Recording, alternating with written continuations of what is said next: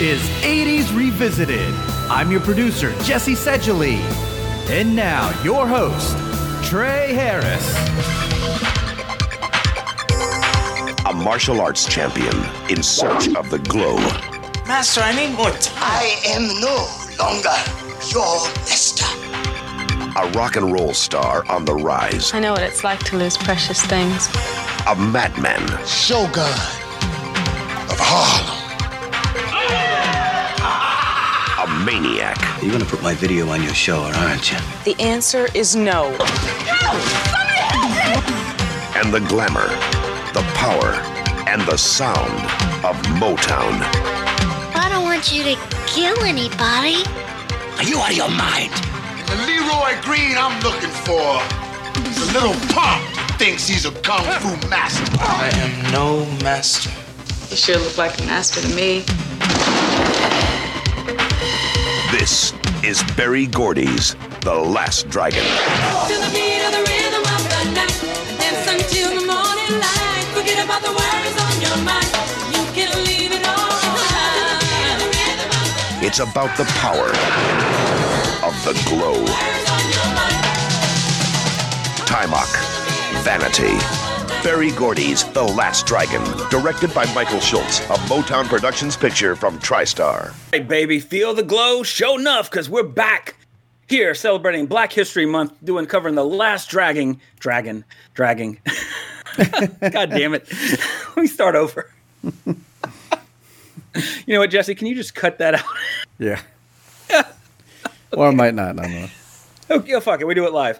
That's right, everybody. Show enough. We are back here in February celebrating Black History Month, covering three films with legendary African-American stars of the 80s, starting with The Last Dragon, a cult kung fu classic from March 22nd, 1985. As always, I will be your host guiding you on what one recent review calls us a woke podcast.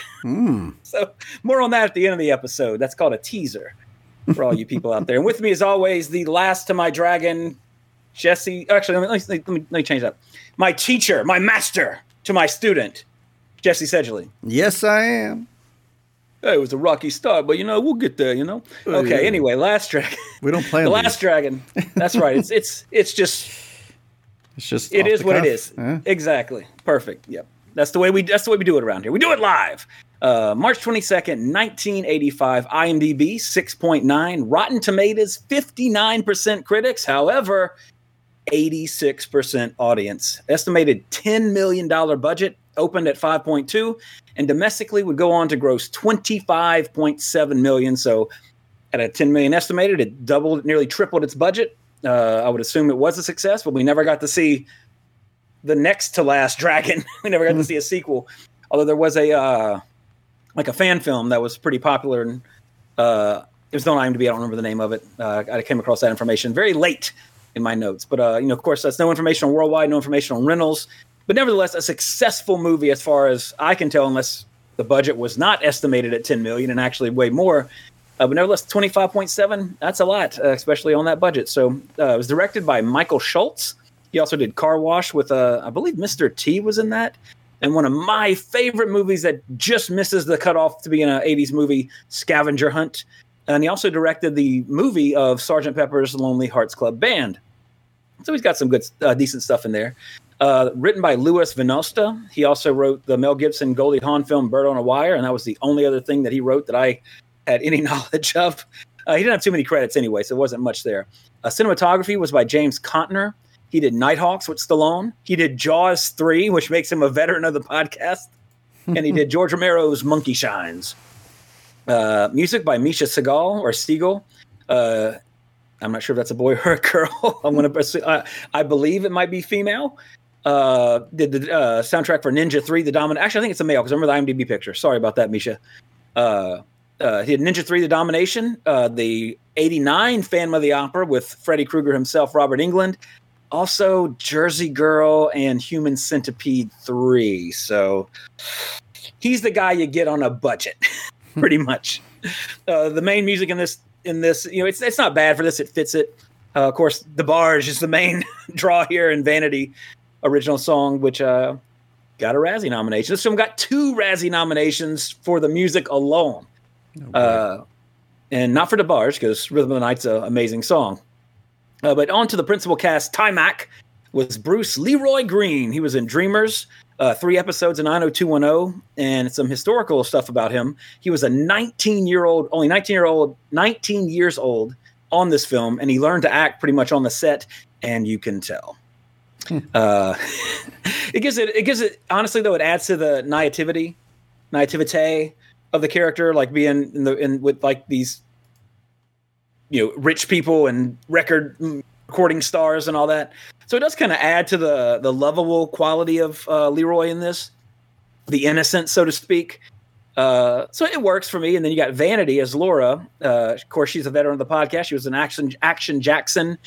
She starred in the Jet Li film Kiss of Death. I think Bridget Fonda might have been in that too. I can't remember. That was one of those random ones. After kind of Jet Li exploded on the scene, that was like one of the 10 other ones he did shortly after, like Romeo Must Die or something like that. She did a bit of TV too, including an episode of Tales from the Crypt and Friday the 13th. And Vanity was huge in the 80s for a big reason, and that was because she met Prince at the American Music Awards. And after learning that she could sing, Prince invited her to be the front woman for a girl group he had formed called the Hookers. This is all true according to Wikipedia, and they have their sources. Prince initially wanted to rename her Vagina. But she refused, so good for her, because then they settled on Vanity. But he wanted to call her that because he considered her to be the female version of him, which I can see maybe physically, but not like talent-wise. I mean, Prince could play every instrument and everything. And Vanity, yeah, she has a good voice. That's about it. But very beautiful, not the best actress. But then they renamed the group from the Hookers, thankfully, to Vanity 6. They recorded one album and had some success internationally with the single Nasty Girl, not to be confused with Janet Jackson's better song, Nasty. They wore lingerie, and Vanity's image became that of an erotic and sexy, quote, nasty girl. And then Prince kind of did what Kanye's doing to his new girlfriend, that girl from Uncut Gems. Like, basically, Prince manufactured the whole group's image and everything. And unfortunately, she did pass away in 2016 due to kidney failure. And she had a kidney transplant, all sorts of stuff. But she had a 10-year crack cocaine addiction that pretty much destroyed her kidneys. And that was back in the 80s, into the 90s when that happened. And then all those the complications from that destroyed her kidneys. She had a transplant, but eventually did succumb to kidney failure in 2016. So very sad. And she also, after all that stuff with Prince and addiction, she had become a big born-again Christian. So that's why there was never a Prince and Vanity reunion kind of thing, at least that I know of. Maybe there was. I didn't look it up. Not that I know of, put it to you that way. And then Christopher Murney was Eddie. He was in the original Taking of Pelham 123 with Robert Shaw. He was in the Coen Brothers' Barton Fink, and a veteran of the podcast because he was in Maximum Overdrive. And my favorite absolute character in this movie, show enough himself, Julius Carey. Most notably, the second I saw him in this, because this is one of my second, maybe third time to ever see this film. He was the sidekick in The Adventures of Briscoe County Jr. with Bruce Campbell. And he did a ton of TV, everything from 227 to Murder, She Wrote. And he also, unfortunately, passed away back in 2008 due to pancreatic cancer. So that was a big loss. Loved him in this. Loved him in Briscoe County Jr. Great, great character actor. Very big loss. Speaking of character actors, Mike Starr with 2 R's.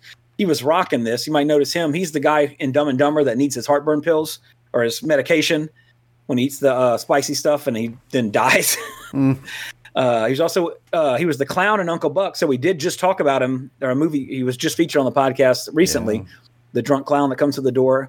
But he always plays a mafioso kind of guy because he's big. He's got that impression. He's also in Goodfellas. So Autumn thought he was in The Sopranos, but I don't remember. I didn't check to see if he was. It wouldn't surprise me. Put it to you that way.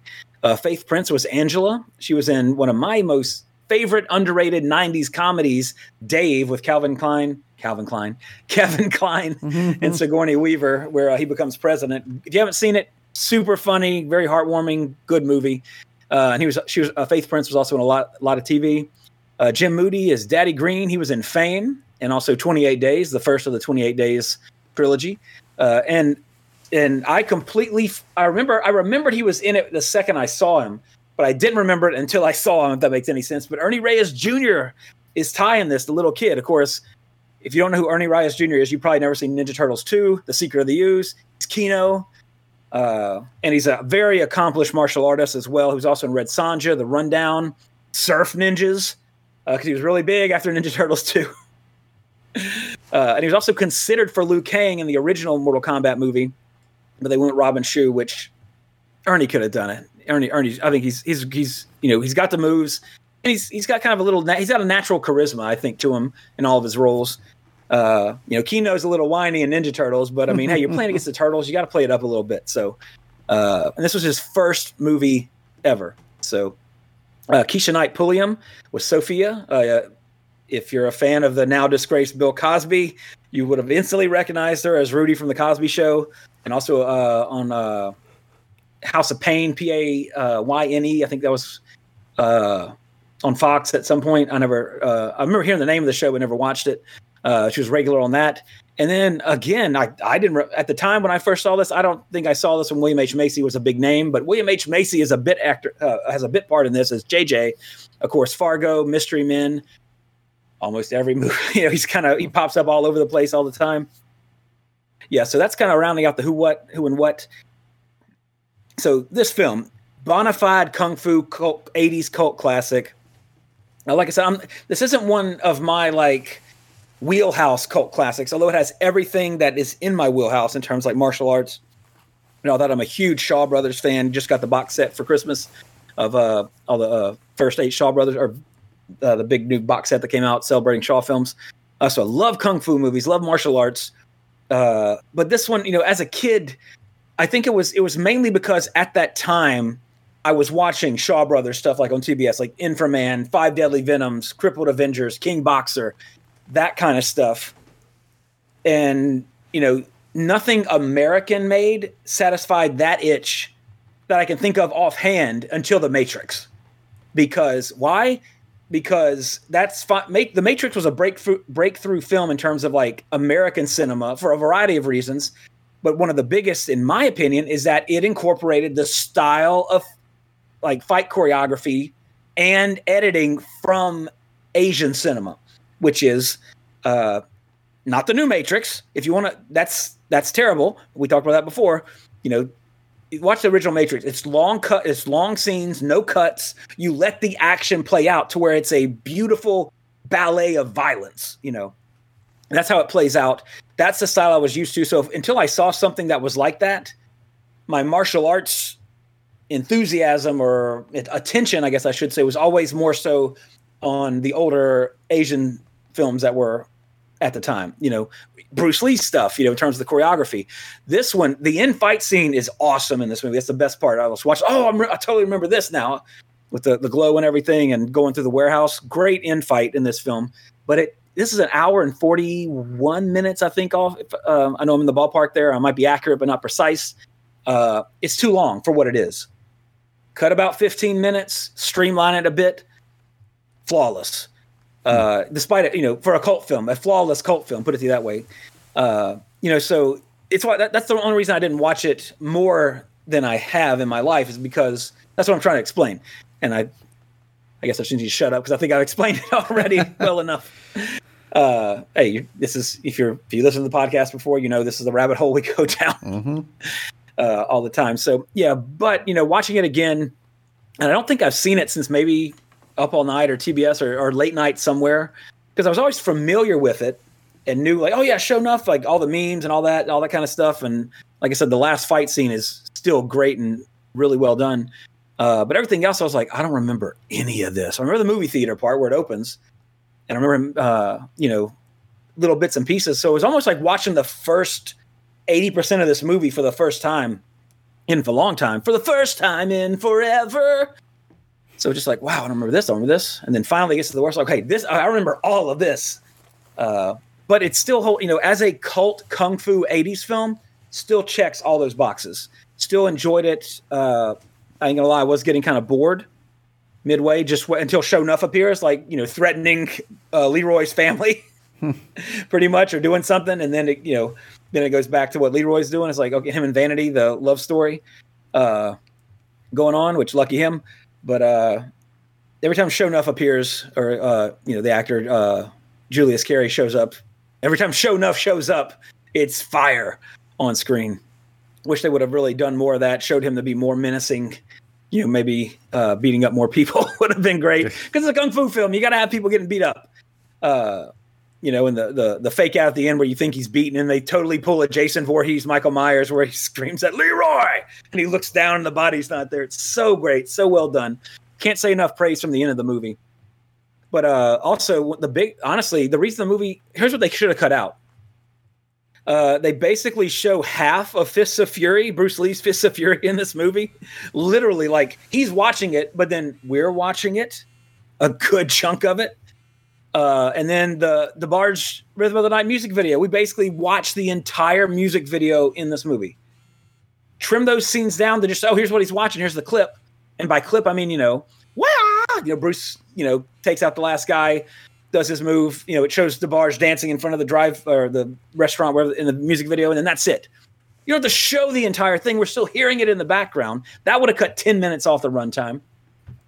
Because that's the only fault I can give to this movie is just the pacing. The pacing is just, the first hour is just so like, come on, you gotta pick it up here. I'm looking at my phone. If I pick up a phone when I'm watching a movie for the podcast, that's not a good thing. But that's the only thing I can really say that's bad about this movie, aside from, now, this is not a movie for everybody, because if you don't like cult films, if you don't like kung fu films, you're not going to like this movie. There's really not much. This is a very specific genre of film that is going to have attract a very specific audience. The Matrix, to cite it again, I mean, its trailer sold it to people that would never have gone to see it normally. Because of what they put in the Super Bowl trailer for The Matrix, the bullet time shot.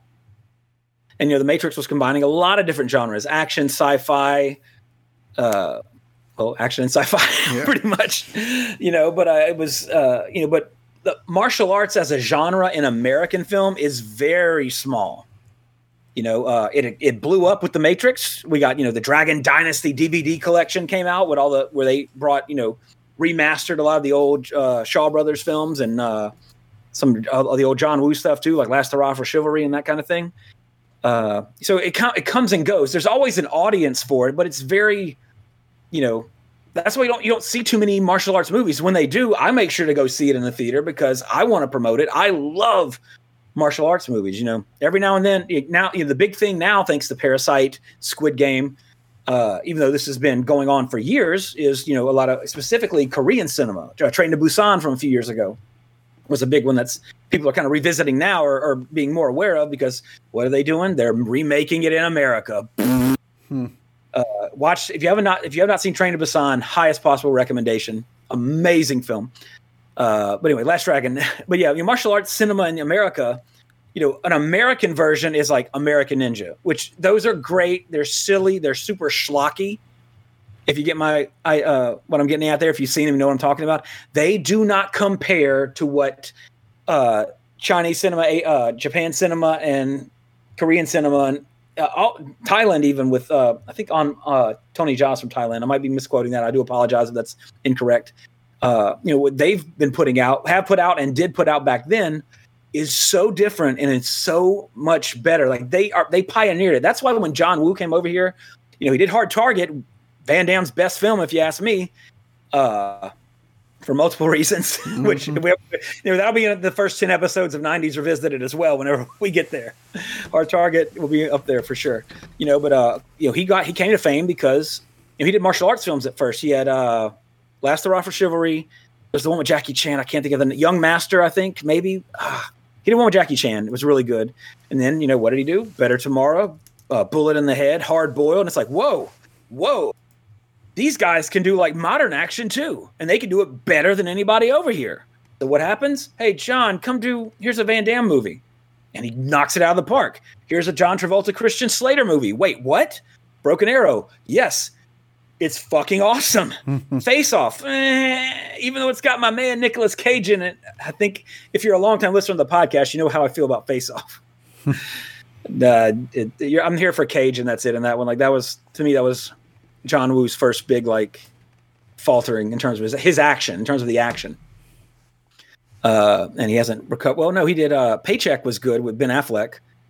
And there was one other one he did, like a recent one. Mission Impossible 2 was garbage. I know. I think Doomslayer likes Mission Impossible 2, which is fine. I'm not gonna argue with you, Doomslayer. You can like it all you want, but it's my least favorite Mission Impossible, and didn't like it at all when I watched it the first time, and then when I rewatched all the Mission Impossibles. But anyway, what I'm getting at in a long, long roundabout way, as it tends to happen on the podcast, what I'm getting back to, I should say, the fight scene at the end of The Last Dragon is very influenced by the Asian side of cinema back then, which is an absolute good thing, and what makes that fight scene at the end so good enough to make them, I think, the movie's a cult classic, I think, because of the strength of the characters, mainly Shonuff and Roy, combined with just how memorable and amazing the last fight is. And I'm not trying to oversell it if you've never seen it.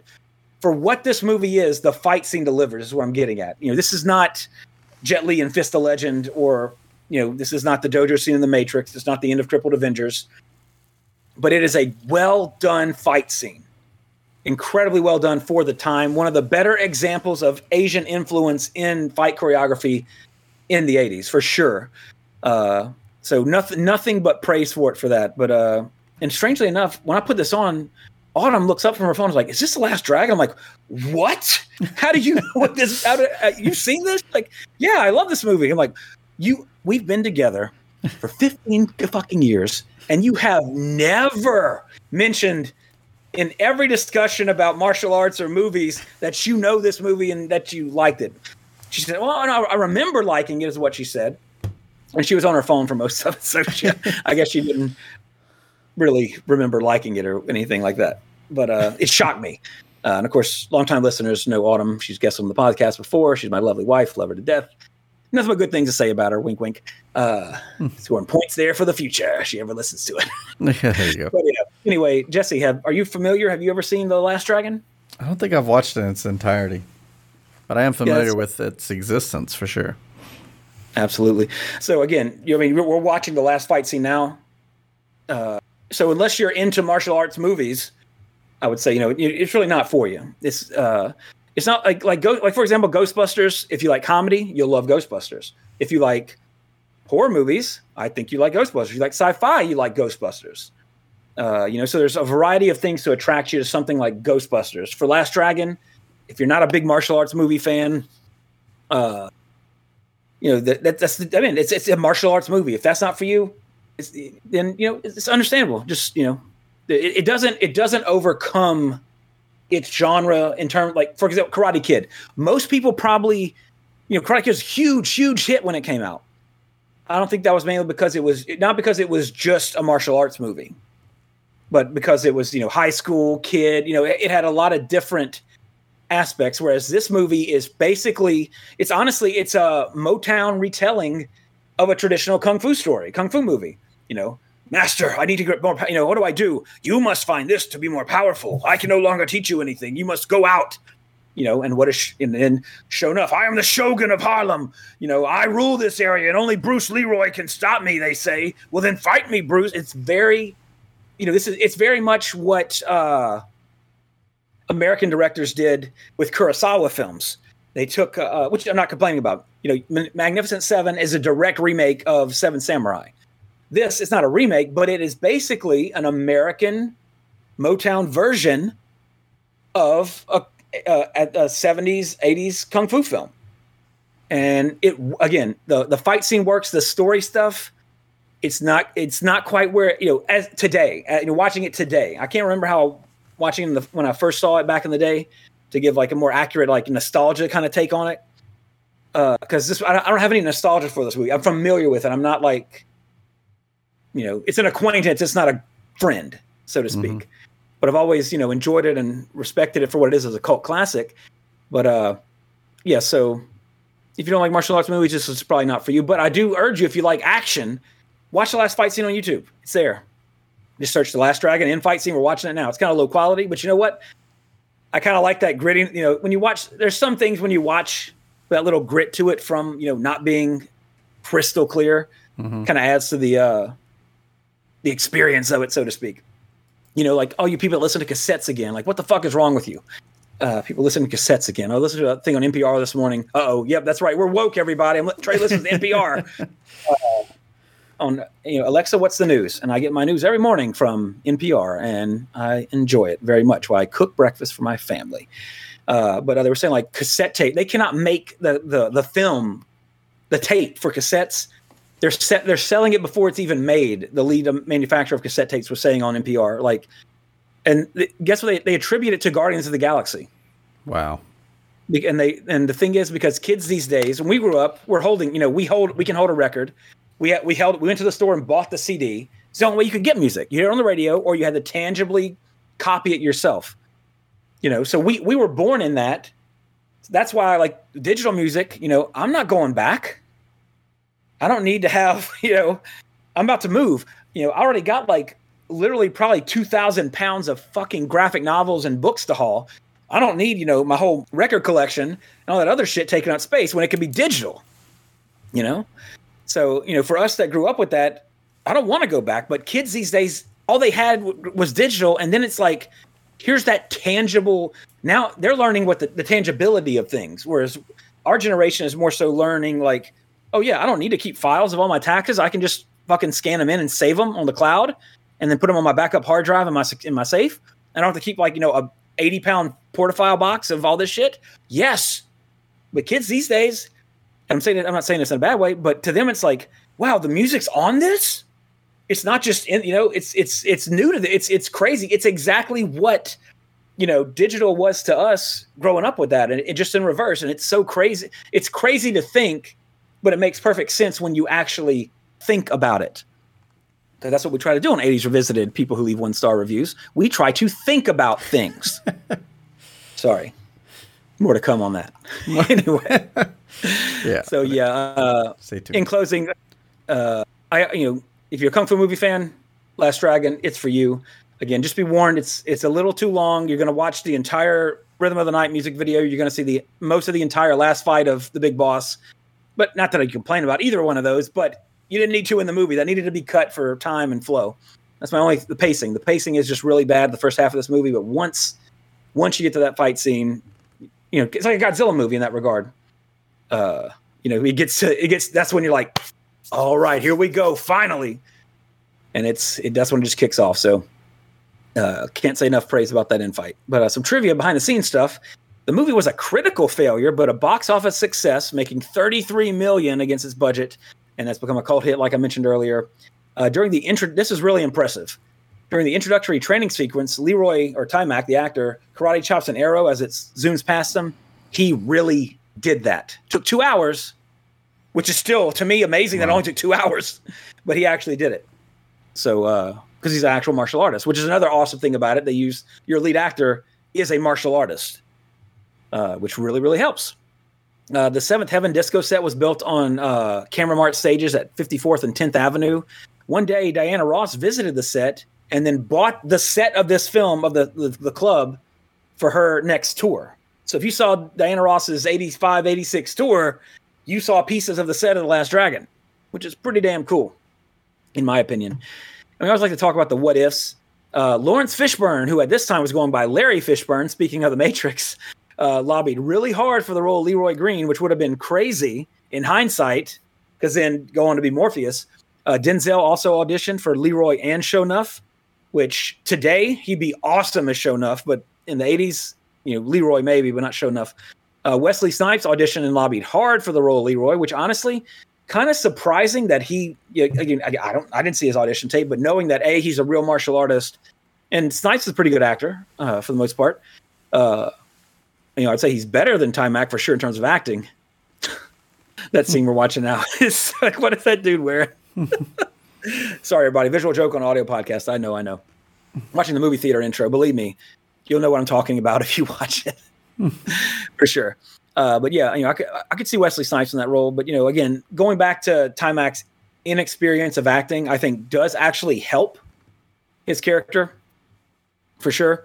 But then also Jim Brown, Fred Williamson, Ron O'Neill, and Billy D. Williams, and my man Carl Weathers were also considered for the role of Shonuff. And also Jim Kelly, who was I forget his character name in Enter the Dragon, but he was considered a show-nuff, but he wasn't interested in playing a villain at the time. Of course, now this is on IMDb, and it's, I don't know if it may mean the exact one or just the same type, but it's, but if you've seen Game of Death with Bruce, if you're a fan of Bruce Lee, you already knew this, but he wears the same jumpsuit Bruce Lee wore in Game of Death in the dojo scene. But the way it's worded, it says the same. I'm assuming they just mean the same pattern, because I doubt that they would actually have the actual jumpsuit from them. Controversial and film critic and super amazing dude who has a brand new special tomorrow night on Shudder. My man, Joe Bob Briggs, the pen name of John Bloom, wrote his last column reviewing this movie before getting fired by the Dallas Times-Herald. So I wonder if old Joe Bob, you know, doesn't like this movie because of that, or if he still likes it. So Joe Bob, if you listen, please, you or Darcy, let me know. This is the produced title. The song that Richard Perry did for the theme was nominated for the worst original song at the Golden Raspberry Awards, as was Vanity's song, Seventh Heaven, but they lost out to the song Peace in Our Life. Anybody know? Nobody know? Okay. It's from Rambo First Blood Part 2. Wait, there's a song in Rambo First Blood Part 2? Yeah, it's by Frank Stallone. That took home the Razzie. So the fact that it was Frank Stallone clues you in already. And the fact that there was a song, an original song in Rambo First Blood 2, and it doesn't immediately come to mind because that movie's iconic. That's all you need to know. Is that it was that bad. And I kind of thought this when I first saw this wrestler, but it is, according to IMDb, it is confirmed.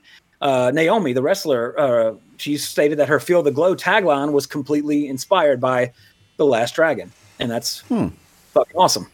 So, because what is Bruce Leroy looking for? The glow, baby.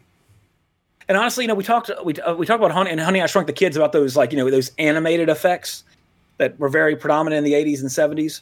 Mm-hmm. They look, in this movie, they look so cool. The way that they're done in this film, is it cheesy? Yes, but it works. I love the glow effects in this movie. It's so, again, it's cheesy, but it's really kind of fucking cool when you're watching these fight scenes. It's like an anime, live action anime fight scene, which again adds to the excitement and the kineticism and just the uniqueness of an American movie having this kind of fight scene at the end. So nothing but praise for that again. And then back to the real world. March 22nd, 1985 was when this film came out. Oh, I'm sorry, 26th, I think. No, it was the 22nd. Did I not put the date? Maybe it was the same day. I'm not sure. I did not put that. But the 57th Annual Academy Awards were held in Los Angeles, right down the road from me. And what won Best Picture that year? Amadeus. So Amadeus rocked the Oscars, winning Best Picture that year. Amadeus, great movie. Haven't done it on the podcast. Really don't have a desire to do it on the podcast because it's one of those one-and-done movies for me. Yeah. You seen Amadeus? Yeah, I saw it. Cool VHS cover. VHS cover's badass. It makes the movie look cooler than it is. Good movie. But the VHS cover's like, that's fucking cool. It looks almost like a horror movie. And I guess it kind of is a horror movie with, I forget what's, oh man, F. Murray Abraham's character, Silvari, I think, the other composer. Yeah. Really good movie. But it'll be a while before we cover it on the podcast because it's Solari. Yeah, Solari, that's it. And actually, you know what? The next time I get the bug to do an historical thing, we'll do Amadeus because Solari, I can't pronounce his name again if you just told it to me. I know what you mean. He's like, the movie portrays him as stealing a lot from Mozart, but they were actually more contemporaries and really good friends, more so than that. Like, you know, kind of like the Beatles and the Beach Boys in modern music, kind of like, you know, like, oh, this dude's doing something amazing, and it's making me want to do better. I have to do something as good as this. Not really like as villainous as he was in the movie, but that is another story.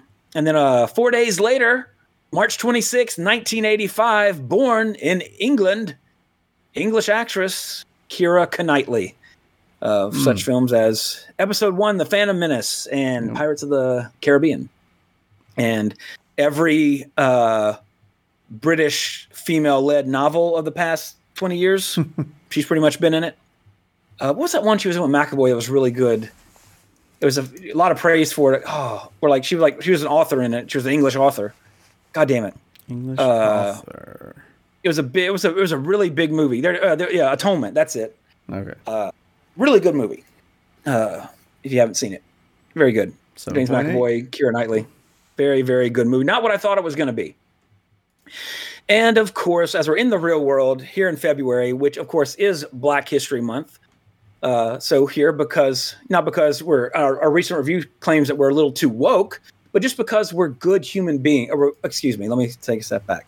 Not patting myself on the back, because we like to consider ourselves and try to be better people. We want to take a moment on our platform to just, this is Black History Month. This is an important film in African-American cinema, The Last Dragon. It absolutely is. And I wanted to talk as, you know, I'm a history major. One of my majors is history. If I go back, I'd have another one. But I'm not going back to college to finish out a couple of electives that I didn't want to do to begin with. Yeah. Anyway, so, you know, we like to use our platform to kind of educate people about various things that, especially in a decade that is, you know, I will never, you know, I hope, oh, maybe we have in the past. I don't know, because we're like 200 and plus episodes in on this shit, you know, but times change. And were the 80s the most progressive decade? In some regards, there was a lot of progression made in a lot of communities in the 80s, but there's still, just like today, a lot of hurdles and all that kind of thing. So it's very important to recognize, you know, differences, and celebrate differences in the appropriate way, which is why for Black History Month next week we'll be doing one of my favorite actors, Richard Pryor, and comedians. By the way, go listen to his stand up, not with your children around.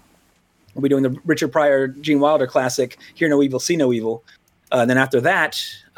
Rounding out the end of Black History Month, we'll be doing Beverly Hills Cop 2, which also will kick off sequelitis, The Relapse, after that. So that gives you a little roadmap for the podcast. But yeah, history about Black History Month. It was actually the precursor to Black History Month was created in 1926 when historian Carter G. Woodson and the Association for the Study of Negro Life and History announced the second week of February to be, this is a quote, Negro History Week. It was chosen because it coincided with the birthday of Abraham Lincoln on February 12th and Frederick Douglass on February 14th, both dates which black communities had historically celebrated together since the late 19th century. But what we know today as Black History Month was actually not first proposed until black educators and students at Kent State in February 1969. And the first Black History Month took place at Kent State a year later from January 2nd to February 28th, 1970. So actually Black History Months from the January 2nd to February 28th, unless that's a typo on Wikipedia. And then 6 years later, Black History Month is being celebrated all across the country, both in educational or everywhere from educational institutions, centers of black culture, community centers, great and small. And then when President Gerald Ford, he finally recognized it officially in 1976 during the celebration of the bicentennial of America, and he urged Americans to, quote, seize the opportunity to honor the too often neglected accomplishments of black Americans in every area of endeavor throughout our history. Very well said. And that was in 76. And look where we're at today. Nobody fucking listens to anybody. It's a shame. So that's just the history, because I didn't know all that. And you know, it's important that we, all of us, learn things about everything that's going on in this country to be better educated about a lot of things. Now, you know, let's lose the ignorant. Let's not be stupid, and let's lose the ignorance and try to be intelligent about things, and with ourselves and with others. But going forward for the rest of the month, we're going to have a little moment, 80s moment in the Back to the Future segment of Black History. And 1983 was a pretty big year in Black history. In you had Guion Bluford became the first African-American to go into space in NASA's program. He was a mission specialist on 4 shuttle missions, 2 on Discovery, and the other 2, dramatic pause, you know where I'm going with this, were on the Challenger, including its last successful mission. He was not on the Challenger disaster when it happened, but he did fly on it twice, including the last successful mission. Mr. Bluford, or I don't know if he's a doctor or not, but he's logged over 688 hours in space, which is 688 hours more than 99.9% of the human population as of 2022. Because Bezos and Musk, y'all aren't going to space. Y'all are in the ionosphere, stratosphere. Honestly, technically not space. But he also he has such not inductions, what's the word I'm looking for? Decorations, or he's been recognized by being inducted into the International Space Hall of Fame in 1997, the United States Astronaut Hall of Fame in 2010, and the National Aviation Hall of Fame in 2019. And in 2002, scholar, I do apologize if I'm mispronouncing any of these names, Molefe Kete Asante listed Bluford on the list of 100 greatest African Americans. And he is a pioneer in terms of, you know, space exploration. Absolutely. And we here tip our hat to his accomplishments and achievements for not just the African American race, but all of humanity. You know, what a very celebrated individual in this country, and a good, amazing inspiration and, you know, icon in a big way. Because you know, space is the final frontier. Even though we know more about space than we do our oceans, and they're right here.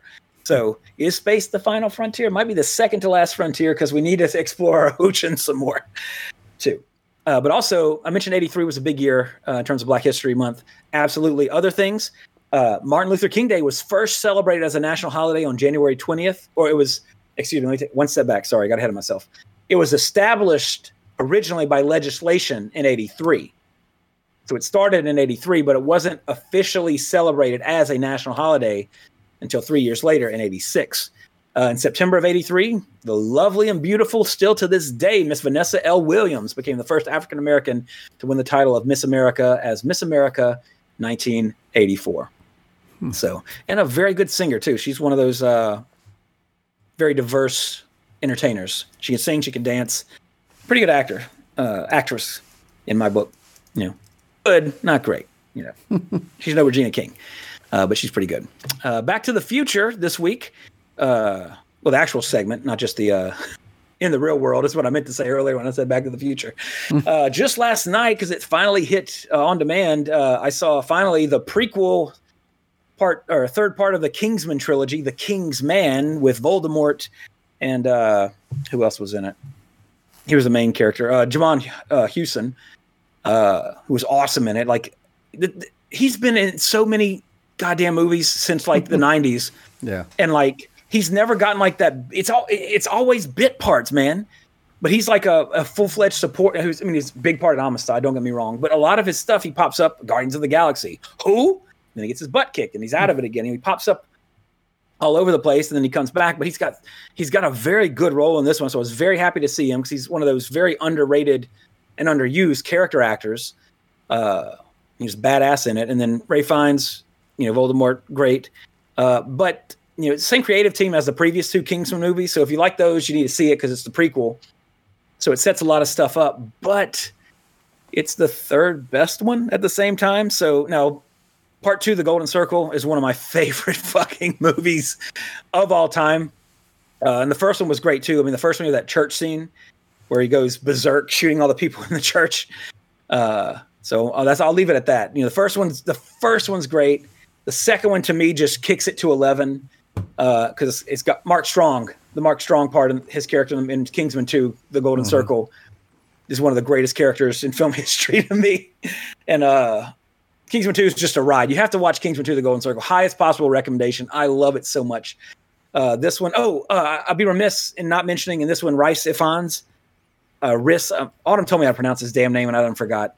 But he was I always liked him as an actor because he was the smoking alcoholic kicker in The Replacements with Keanu Reeves.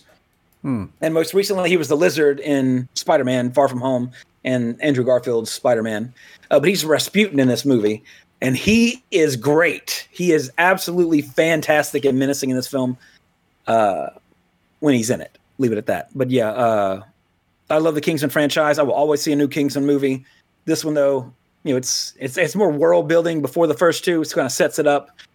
Entertaining, but not as good as the first two. You know, the other first ones are A tier, S tier, and this one's like, you know, on the Capcom Resident Evil scoring system, this would be like a B to me. And then also, I think it was A&E. I don't know what channel it was. I saw it on demand, but Janet Jackson had a 4-episode docuseries that was really good, really, really good. Always been a fan of Janet Jackson since the 80s. She was one of my her and Paula Abdul, like one of my two first crushes in the MTV era. So if you're interested in that and you like documentaries, very, very good documentary all about Janet. And then also, well, before I get to the Oscar nominations, Jesse, anything? I know you said you were busy when we were talking off the air, but were there anything? You know, did you get a chance to check out anything this year? I mean, this past week. I started watching The After Party. That's on Apple TV. It's a whodunit, comedic whodunit. It's not concluded yet, so I don't know who done it. And is that the one with Will Arnett and somebody knows the? No, the guest star doesn't know. Oh. No, but I do want to watch that too, where the guest star has no idea what the script is. I saw one meme about it. They just crap. I mean, I heard about the show, but then I saw this meme where it was like, because it's an improvisational thing for the other actor, right? And what's the first rule of improvisation? You know, yes and. But the meme was like Sharon Stone, her character, like she went in there like not yes anding, like that's her whole thing. She doesn't do any of the yes and for the entire show. Like the meme was like, so you like Pilates? She's like, no. But it makes me more excited to watch that one and just to watch that show because of actors of the premise. And then, you know, Sharon Stone's got the balls to break the first rule of improvisation for a show that's improvisating. Yeah. Totally interested and totally on board. Yeah. So, but who's in the one you're talking about? I haven't heard of this one. It's, let's see, After Party. Ben Schwartz is in it, along with what's his brothers? We just talked about Spider-Man. Harry's RL brother. Oh, I can't remember their names. Dave Franco. Dave Franco is in it. It's the one who's not canceled. The one who's not canceled. The happily married, not canceled one. Because he's married to what's her name? Oh, I can see her face. Alison Brie. Yeah, from Glow and yeah, but yeah, it's gorgeous. Yeah. oh yeah, Tiffany Haddish is in it too, and yeah, couple of people you would recognize, but they all come together, and yeah, it's playing out all right. It's not too bad. But gotcha. Let's see, what else have I been watching?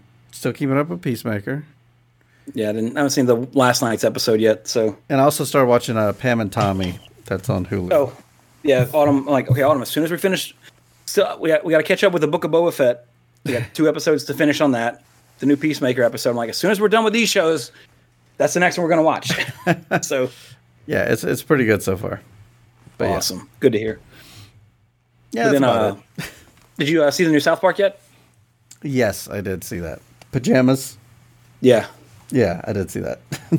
Yeah, it's got me. It was good, but it was the first ones back are always, just getting started. I hope so, because I was like, this. You know, it felt a little phoned in. I absolutely hate saying that, but with the bar that they set, not a bad episode at all. Not a bad episode. Don't get me wrong, but it just felt like a little like, let's just do this one for the first one or something. I don't know. Right, but right. I will never doubt them. Ever. So as mentioned, no, absolutely. I mean, there's a variety of reasons. They know better than I ever will, and so I trust them completely. But they did release the Oscar nominations, and I'm not going to talk too much about them because I haven't seen half of these goddamn movies. When they had the Best Picture nominations, I'm like, okay, I know that one. I've only seen that one, and I heard about that. All these other movies are like, I don't even know what like. Again, you know, COVID, everything. A lot of these movies aren't even on demand; they're at the theater. So, I've only been to the theater twice: Spider-Man and Scream, and neither of those are getting nominated. Obviously, of course, I still haven't seen Don't Look Up yet. But just to go over them real quick, just some our initial thoughts before I start actually watching them. Absolutely, we're going to get to it. Best actor, I got Javier Bardem for being the Ricardos, Benedict Cumberbatch for Power of the Dog, which I really want to see. Been wanting to see that one for a while. Andrew Garfield, not for Eyes of Tammy Faye or Spider-Man, but for Tick, Tick, Boom. That's on Netflix as well. King Richard, I think that's on streaming too. Well, Will Smith and King Richard. And my man, Denzel, for Tragedy of Macbeth. The only movie I've seen is a Tragedy of Macbeth of those, and Denzel killed it, but it might be because it's, I saw Tick, Tick, Boom. A well-done role. What did you think about it? I liked it. I want to see it because Jonathan Larson, I love that story. Like his story is like really, and it's not one I really was familiar with. So it was, it's a good experience. Awesome. Yeah, I don't know. I haven't seen any of the other ones though. That's the problem. Yeah, exactly. Normally, like when these come out, I'm like usually more like over half. I've seen at least half of them. Usually, not bragging. It's just I watch I watch a movie every night, pretty much. So I was just like, God, I haven't seen any of this shit. Actor in a supporting role, you got and if I mispronounce any of these, I apologize. Syrian Hines from Belfast, Troy Kotzer from Coda, Jesse Plemons, Power of the Dog, also Jungle Cruise. Mm-hmm. J.K. Simmons, being the Ricardos, didn't even know who was in it, and Cody Smith McPhee from Power of the Dogs. That's got two. It's one of those classic two actors from the same movie competing. Yeah. Usually neither of them win. To be fair, I've heard about it because I think it won a Golden Globe or something. So it was like Power of the Dog. I'm like, that's an odd name. And I looked up Bo Benedict. I'm in. Then we got actress in a leading role, one who I totally said would be here, Jessica Chastain for The Eyes of Tammy Faye. Olivia Colman for The Lost Daughter, Penelope Cruz for Parallel Mothers, Nicole Kidman for Being the Ricardos, and Kristen Stewart for Spencer. The movie, not her performance. I'll give her that. However, I've only seen two of those, Spencer and Eyes of Tammy Faye. Actually seen Eyes of Tammy Faye twice. That's how much I like that movie. But Jessica Chastain is so good in that movie. I've never liked her. There's no movie of hers I'm like, oh, she was great in that I liked her performance. But this movie, fell in love with her. She channeled she must have been messing with a Ouija board or something, because she just channeled Tammy Faye and just became somebody else in this movie. It was a really entertaining movie. It's very kind of surreal but realistic. Again, I recommend it. It's one of my top of the year. But Spencer, don't watch it. It's a fucking horror movie. It's terrible. Kristen Stewart, I mean, she did fine, her and Pattinson, Pattinson's killing it. And she, Underwater, I think that was last year before last, that Kristen Stewart was in, was really good. She was good in it. I don't think she's a bad actress, but I think the movie, Spencer is just completely overrated and not my, to coin an English phrase, cup of tea. Supporting actress, Jessie Buckley, The Lost Daughter, Ariana DeBose, not sure how she pronounces it, West Side Story, which is coming to Disney Plus early March, so I'll be able to see that in just a little bit. Of course, Spielberg directed it. Judi Dench for Belfast, Kirsten Dunst, another Power of the Dog, and I do not know how to pronounce this name, so I apologize. And Anjanane Ellis, I don't know, but King Richard. Sorry, I mispronounced your name. I think it's Anjanou, okay. Yeah. Gotcha. When you say it like that, now I see it. It's one of those names. When you hear how it's pronounced, I see how to pronounce it now. Yeah, Anjanou Ellis and King Richard. Animated. I've seen more of these than the other real ones. I've seen four of these. Same. Encanto, Flea, Luca, Mitchell's versus the Machines, and Raya and the Last Dragon. Encanto, I really like that. I was surprised how good that one was. But honestly, I really, really like Mitchell's versus the Machines. Mm-hmm. I was going to say the honestly, same. Probably because the father-daughter thing. I have a daughter. I mean, anytime there's a father-daughter relationship in anything, I'm going to tear up in it at some point. The animation was just really good. It was different. It was so dense, too, if that makes sense. There was so much going on. Mm-hmm. It felt really kinetic and alive. Of course, Dune got nominated for a shit ton of stuff. Directing, which blows my mind. Because Denis Villeneuve, whatever his last name is, I can never pronounce it right, is one of the best working directors now, in my opinion. However, we do have Belfast, Kenneth Branagh, great director. Drive My Car, Raisuke Hamaguchi. Haven't seen that. I don't even know anything about that movie. Licorice Pizza, I've heard so much about it. Haven't seen it. Paul Thomas Anderson. And again, Power of the Dog, Jane Campion. And Spielberg himself, West Side Story for directing. And then where's my best pictures? Because there's a shit ton of them. Best picture. Okay, here we go. Jesus. Belfast, Coda, Don't Look Up on Netflix. Haven't seen it. Drive My Car, Dune, seen it. King Richard, Licorice Pizza, Nightmare Alley, which just came out on streaming as well. But it's 2.5 hours long. So I'm trying to get Violet to bed early enough to fit it in. I'm really excited for that one. That's a Guillermo del Toro film, by the way. So really, really excited to watch that one. Power of the Dog on Netflix. And again, West Side Story, which will be on Disney Plus in a couple of weeks. Yeah, so of those, seen one. 1 out of 10. I failed. 1 out of 10. Me too. No, wait, two. I've seen two. Yeah, so Don't Look Up. I knew that. Beat me this time, Jesse. So yeah, I have no clue. Because to me, Dune wasn't the best film of the year for reasons we've explained. I've explained on this podcast. So I'm really looking forward to watching these other ones. And again, you know, these awards are for Hollywood, or it's the elite giving the elite awards. You know, let's not beat around the bush here. It's just fun to talk about, you know, which one, you know, just like you talk about sports teams, you're watching rich people run into each other in the Super Bowl, but it's fun. It's entertaining. Same thing here. You know, I don't care. I really don't care who wins. There's ones who I would like to win because I like their work and I like their work to get recognized. But, you know, I don't know anything about these except Don't Look Up and Dune and Nightmare Alley is Del Toro. That's about it. So we will see in a month or two. Hopefully by then I'll have seen them all and can give you my Oscar predictions. Jesse, you as well, if you get to see them as well. See what we think and how right or wrong we'll be. I have a feeling we're going to be very wrong this year based on the nominees not being movies we've already seen. So anyway, no emails. That kind of does it for this episode. Rounding out, let's go into the closing here. Didn't get an email. Did get a Facebook message from our good friend Ross Jacobs on Facebook. He says, "Hey, Trey, just finished listening to the latest episode, True Beverly Hills. And I got to say, you shattered my nostalgic memories of this growing up. Sorry, my friend."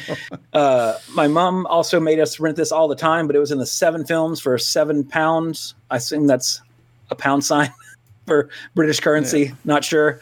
I'm pretty sure it is, though. £7 for 7 nights. This was the late 90s. I can now see there's quite a few issues with it. I will say this, though. If you take it as it is, the movie basically tries to tell you that you can have nice rich people and terrible poor people.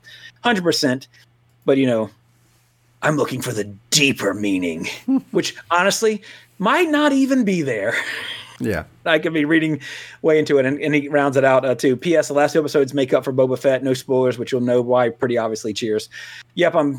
I've seen a spoiler already, like for the, not this episode that just came out, I think yesterday or night before, but the last one before the last one. So I try to avoid spoilers, but to truly avoid something, you basically literally can't check email, face. You can't check anything until you do something, or you know you have to watch stuff immediately. You will get in this day and age you will get spoiled. Exactly, only way.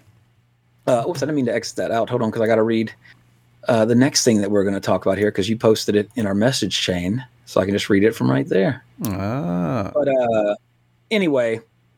Yeah, so thanks so much, Ross. Thanks for listening. Appreciate the feedback and everything. Sorry if I shattered how you felt about True Beverly Hills, but come on, there's better movies out there for us. Unless it's your favorite. Hey, never mind. Sorry. In that case, I will have to get on my knees and apologize in that case. But yeah, so and then like, for example, today, like the new Jurassic World Dominion is the third and they say the final one for this kind of new trilogy, which I hope so. You know, we don't need to keep pumping them out every year. They should be like every now and then films, you know, do a different take on it. But the trailer already, you know, because the trailer just came out today. I'm not going to spoil it for you if you haven't seen it. But if you like any kind of page that has any kind of nostalgia factor, you've probably already seen it posted and it pretty much gives it away. But that trailer, like there's some musical hits in there. I ain't going to lie, to wipe away a little tear. But I don't want to say too much. Yeah, I'll leave that at that for now because the trailer just came out. Some people might not want to see it. I'll say that for another spoiler-filled discussion down the road, maybe when it comes out. But anyway, we did get a new review like we've been asking for. Yeah, and I'd like to thank him for the review. And also thank you for leaving why you left your review in it. But why you left us a 1-star review absolutely needs to be addressed in an adult manner. And by that, I mean, here's what it says. It was by, what's the dude's name, or person's name, excuse me, Paxis66. I imagine you're probably listening to this episode because you want to hear us retort to it because even though you said you're not subscribing anyway. But I hope you are listening just so I can – let's be honest here. But anyway, he kind of goes on to say, after listening to one of the hosts go off on a rant about the tennis player banned from Australia over vaccine mandates, I unsubbed.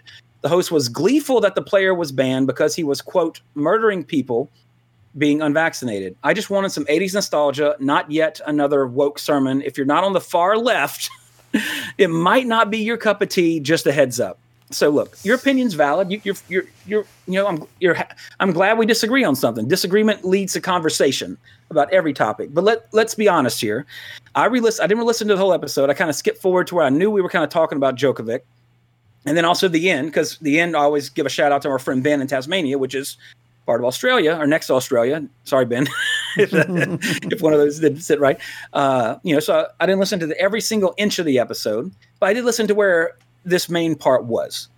And first off, if you're going to quote me in anything, one of my pet peeves is being misquoted.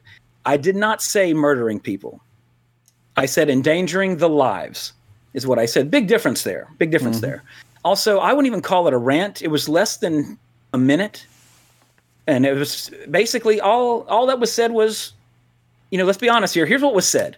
Australia has specific mandates for people visiting their country. Just like we here in America have specific things for people that want to visit our country, want to become citizens, all that kind of stuff that is, that is in that same kind of breadbasket, so to speak, or circle. I don't know. I'm trying to think of the right word to say there. I'll leave it at that because you know what I'm talking about. I'm going to assume you do because, we're having an adult discussion here.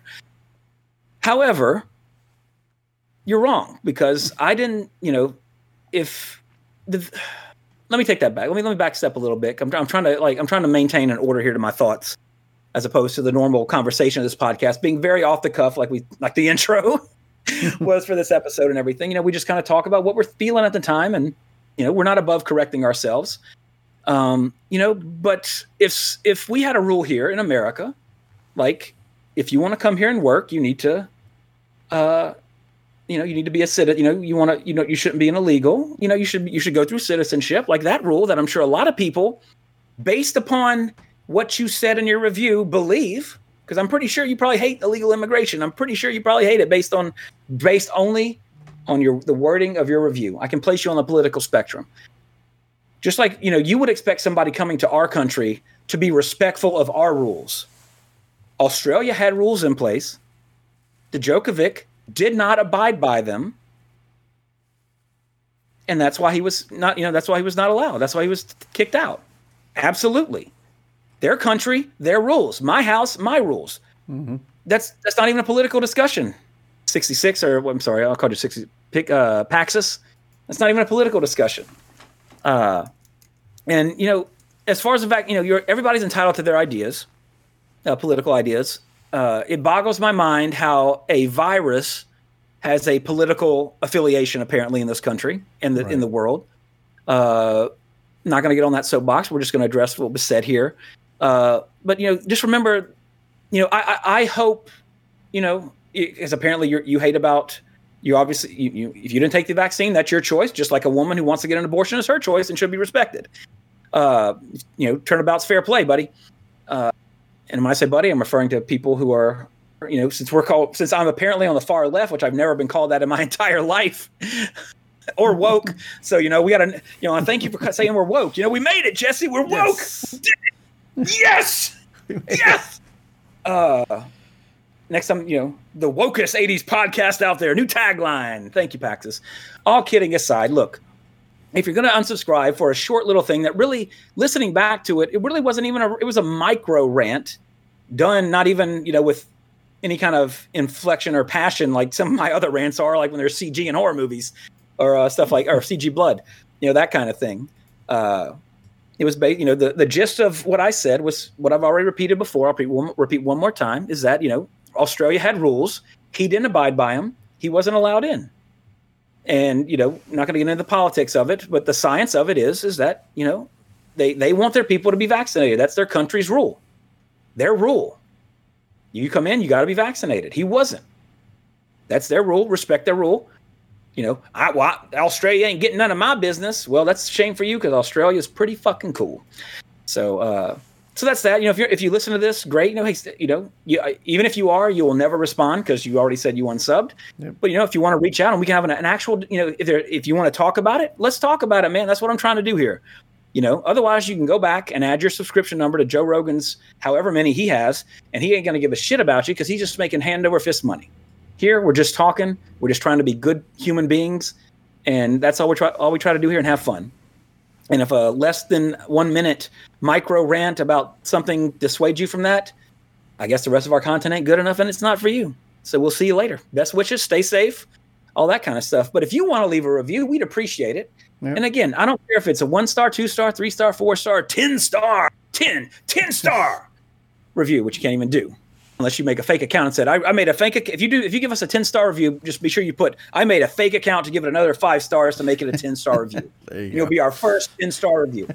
I'm being facetious. You know, reviews, just like anything, for a movie. Like we say on the podcast all the time, reviews don't matter.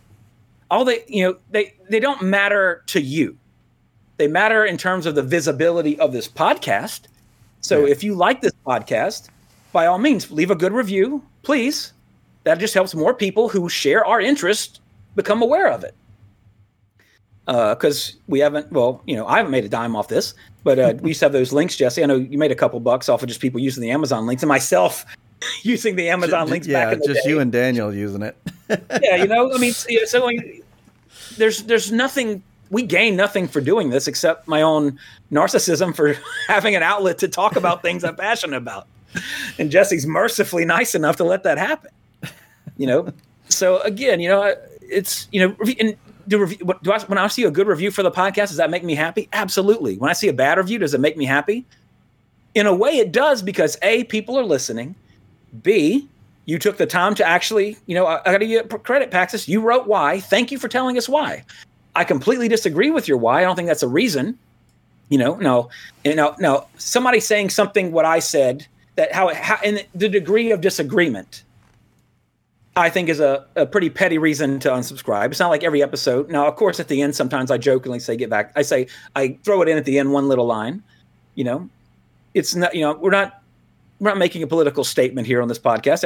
You don't talk about religion and politics unless you absolutely got to, I guess. I don't know where I'm going with that, but you get the drift. I mean, if you've listened to it long enough, this podcast, this is about fun, just talking about things that make us exciting and nostalgic and all that. But, sometimes you got to break it down. You got to talk about real things and how they're affecting people. In the 80s, you had Reagan's indifference of the AIDS epidemic. Very similar to what, kind of what happened at first today. That's not partisan. That's facts, legit facts. U2 is one of my favorite bands of all time. If I saw, they always say, don't meet your heroes. I've heard a lot of good things about people. Ran into Bono. He's a great guy. My luck is I run into him like, oh, piss off, mate. That's not even, oh, yeah, fucking piss off, eh? I can't do accents. I'm sorry. Wow, like my favorite band guy just told me to piss off. So it's what I'm getting at. I just want to give you this car with my podcast. And just, if you're bored on a plane, give me a fucking thing. Then he leaves a 1-star review. Fuck this guy. And it wouldn't matter because Bono then left me a 1-star review. It'd be the greatest moment of my life. I see. Look, this is a tangential podcast. I don't even remember where I was going with that.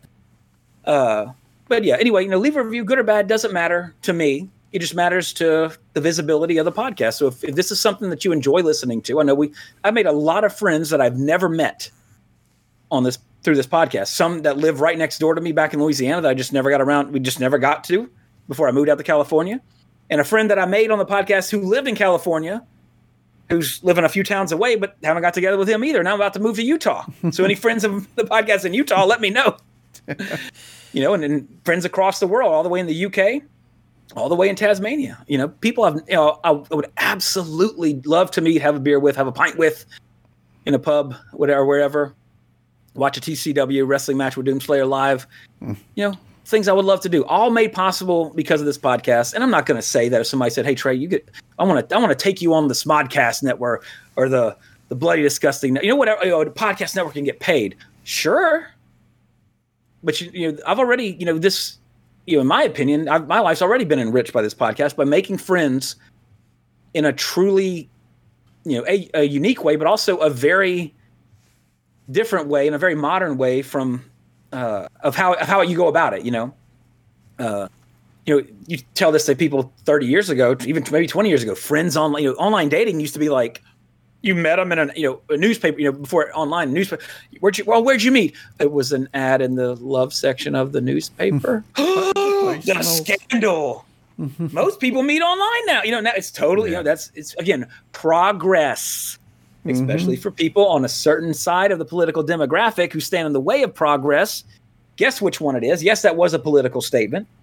But come on, everybody wants to talk about how they're to the center.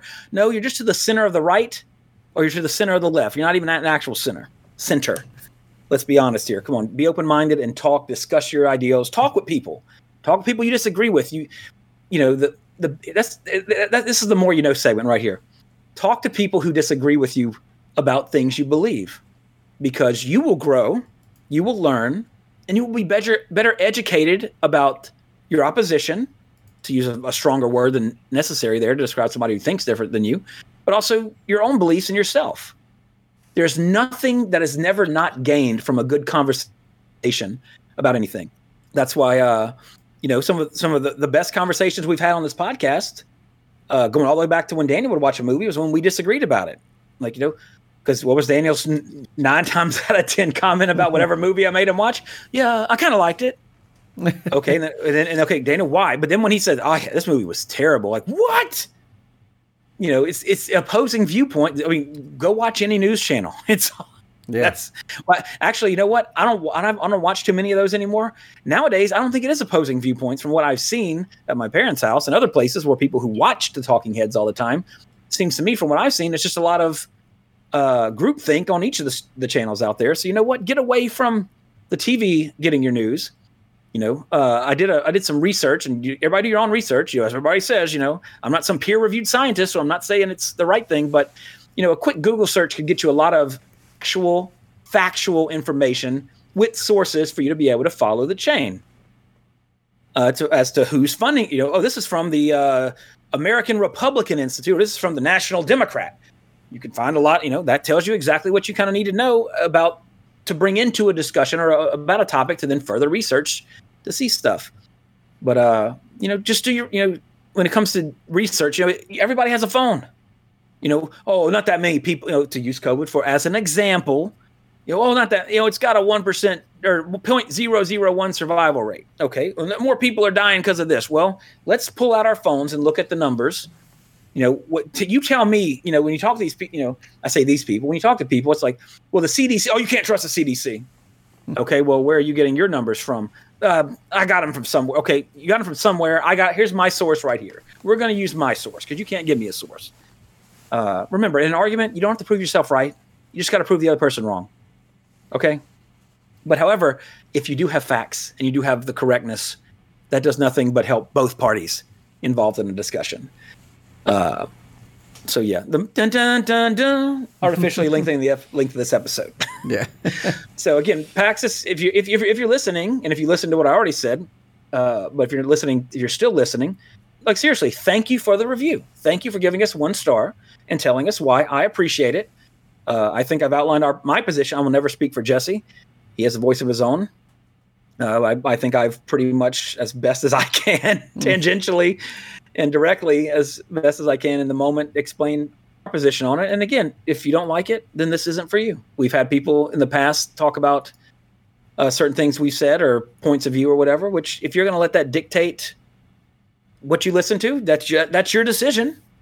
But, there are certain things in popular culture or in this same sport, so to speak, that we're in terms of podcasting that are in the news all the time, that are clearly, maybe you should stop listening to that based on some of the things that are coming out and what, when as society evolves as to what's appropriate and what's not, times change. That's why, in the 80s movies, there were a lot of slurs for African Americans, homosexuals, Italians, Mexicans, Hispanics, everybody, go Trading Places just covered it.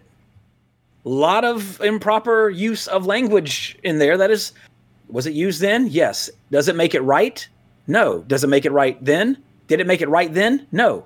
It was acceptable is not right. That's another thing people need to get a handle on.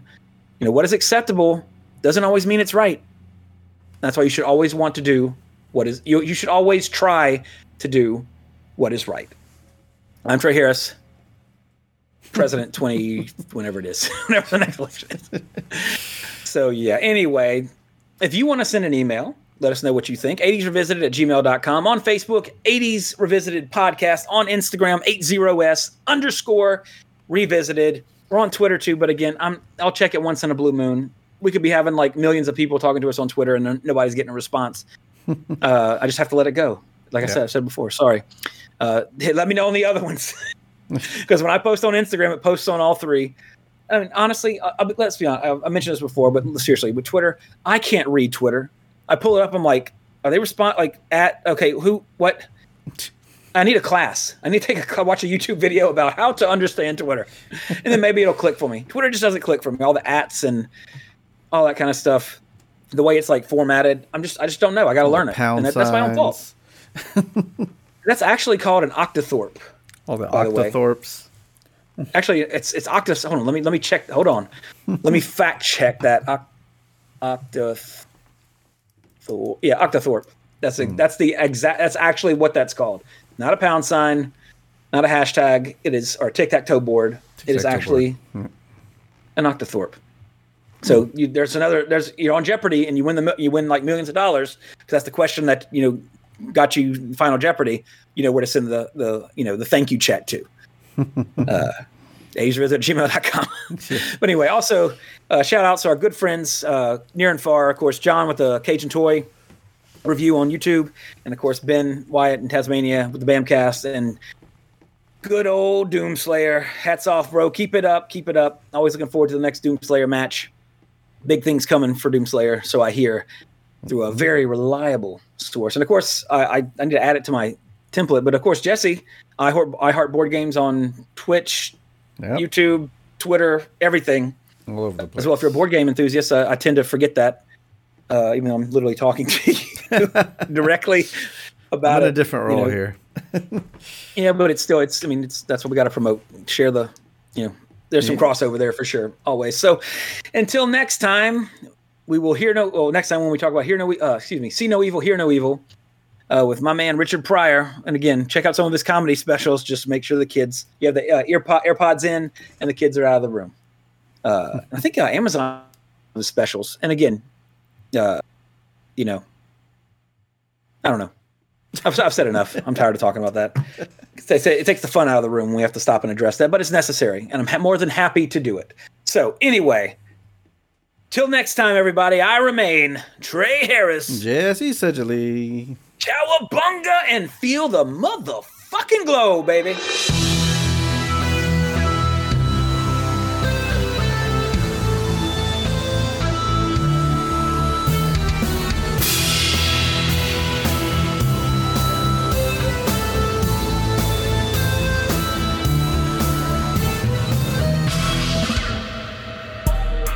This show and more on facebook.com/awesomepods and follow us on Twitter @awesomepods.